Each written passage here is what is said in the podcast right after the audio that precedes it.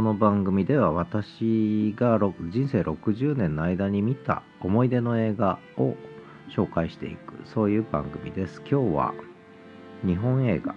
奈良山節子ご存知ですかね？奈良山節子。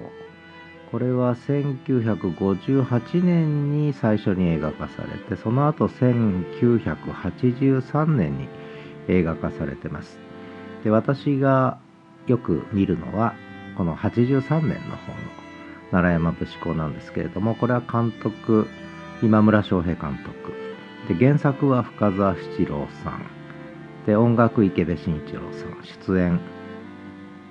尾形健さん坂本澄子さん左とん平さん秋竹城さん倍賞光子さんが名演を繰り広げてます。でこれはまあご存知の方はご存知だと思いますが「乳捨て伝説」をベースに創作された深澤七郎さんの「奈良山節子」という小説が元になってます。これあの概要欄説明欄にウィキペディアのリンク貼っておきますが、えー、まあ、検索していただければ出ると思いますけれどもこれは衝撃作だったんですね、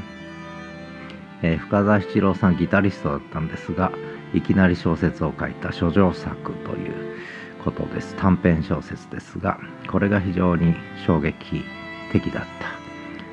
た、えー、中央公論の新人賞第1回目ですねを受賞したと。で単行本化されたと。でベストセラーになって2度の映画化ということになります。で1本目の映画は1958年の映画でこれは、えー、木下圭介さんですね監督が作品化したと。いうことです。で出演は田中絹代さんが出ているということなんですがうんこれはセットで、えー、撮影されたということです。ちょっとこう歌舞伎様式でセットでオールセットで、えー、撮影されたという。でそれに対して1983年の今村翔平さんの作品はオールロケですね。もう雪の深い山の村の中で寒さに震えながらロケをしたというもうある意味壮絶な映画なんですね。まあテーマがテーマだけにあの乳捨ての話なんですね。である村貧しい村があって山あいの。そして食いぶちですね。つまり1年間で取れるものは限られているので、えー、働けなくなった老人は山へ行くということなんですね。お山に行くという。で死を迎えるわけですけれども、まあ、これはまあ今はだいぶ豊かな社会になりましたけれども村が存続するためにはやっぱ誰かが犠牲にならなきゃいけない。で映画の中では間引きですね、えー、赤子が生まれるとそれをもう田んぼに捨ててしまうとかそういう場面も出てきますもう人間の何でしょうねこう原点みたいなあ描写がかなりこれでもかってぐらいに出てくるんですね。で1958年の映画も「キネマ旬報ベスト10」で第1位になって、えー、木下圭介さんはこれでキネマ旬報の日本映画監督賞を受賞した。田中絹代さんは女優賞を受賞したという映画なんですが1983年のこの尾形健さん坂本澄子さんの主演の映画ですけれどもこれはカンヌ国際映画祭その年の1983年カンヌ国際映画祭でパルムドールグランプリですねを受賞した、まあ、名作なわけです。まあ、なので見てない方はぜひ見てほしいんですが私がこの映画を知ったきっかけは、えー、私がちょうど大学院に入った頃に、まあ、後輩の経済学部の女子学生がですね授業で法学部の授業を聞きに来て法哲学の授業でこの映画を見て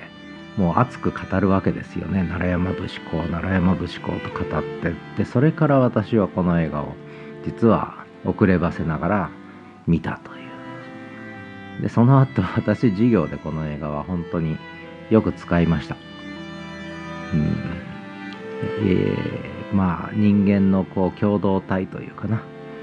うん。やっぱり経済が限られてる中でのこう生き様というか。まあ、そういうものを考えてもらう。映画としては本当に格好の素材だなというふうに思って、えー、これから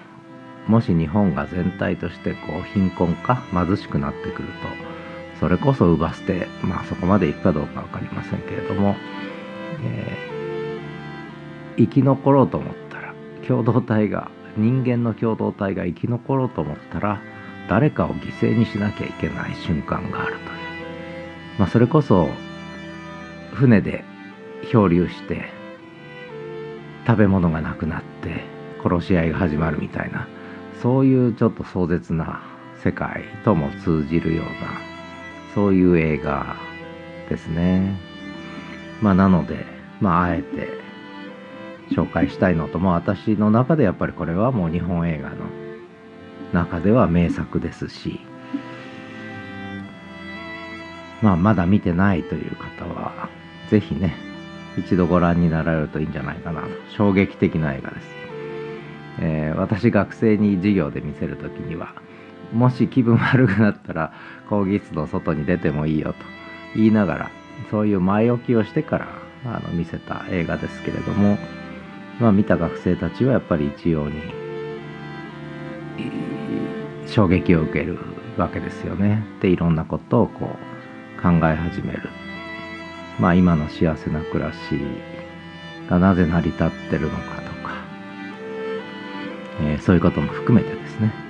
で極限状態になった時あるいは今の高齢化社会が進み年金も減らされっていう中でね、えーこの状態っていうのは本当にいいんだろうかとかねいろんなことをこう考えるもう格好の素材ですね。で一つこの最初に1958年作られた映画のリメイクがこれ2012年頃ですかね、えー、木下圭介監督の生誕100年を記念してデジタルリマスター版があ作られて DVD として発売されて。でこれがカンヌ国際映画祭でも上映されたということであの YouTube 検索していただくとその画像も映像動画ですねもういくつか出てくるかなというふうに思ってます。であとは UNEXT で、え見ることができるようですけれども、まあ、なかなか多分見る機会もないのかなと思いますが、まあ、DVD を買うか UNEXT で見るか、まあ、あとまあ、検索すれば出てくるかもしれません。で、私はこれ VHS で持ってまして、古本屋というか、古本屋探し回って見つけた瞬間はあったっていう感じでしたね。ちょうどこのビデオを手に入れる頃にはまだまだそういうオンラインでのオンデマンドでの配信というものはなかったので、えー、そういう意味ではもうとにかく探すしかないわけですね。えー、VHS とか、まだ DVD もなかった時代ですので、VHS を探し回りましたね。古本屋とか、そういうビデオショップやら、いろいろ探し回って、ようやく見つけた一本でしたね。今みたいにネットショップとかもそれほどなかったので、これ見つからなかったんですね。でとにかく街中探して、えー、ある日突然出会った時の感動は忘れられませんけどね。もうそれからこれは何十回となく再生されてもう擦り切れそうですけれどもそんなビデオが手元にあったりします、えー、まあ豊かな社会に生きてると忘れてしまうこういうこう人間の生き様みたいなね。えー、苦しい中で生きていかなきゃいけない時にそれでもこう集団としての共同体としての人間社会を存続させる時に食いぶちを減らすために働けなくなったものが死んでいく、まあ、こういう世界ですね。まあとにかくいろんなことが出てきます。この映画はね、まあ、他にもいろいろ盛りだくさんなんですけれどもちょっと語っちゃうとあれなのでぜひぜひ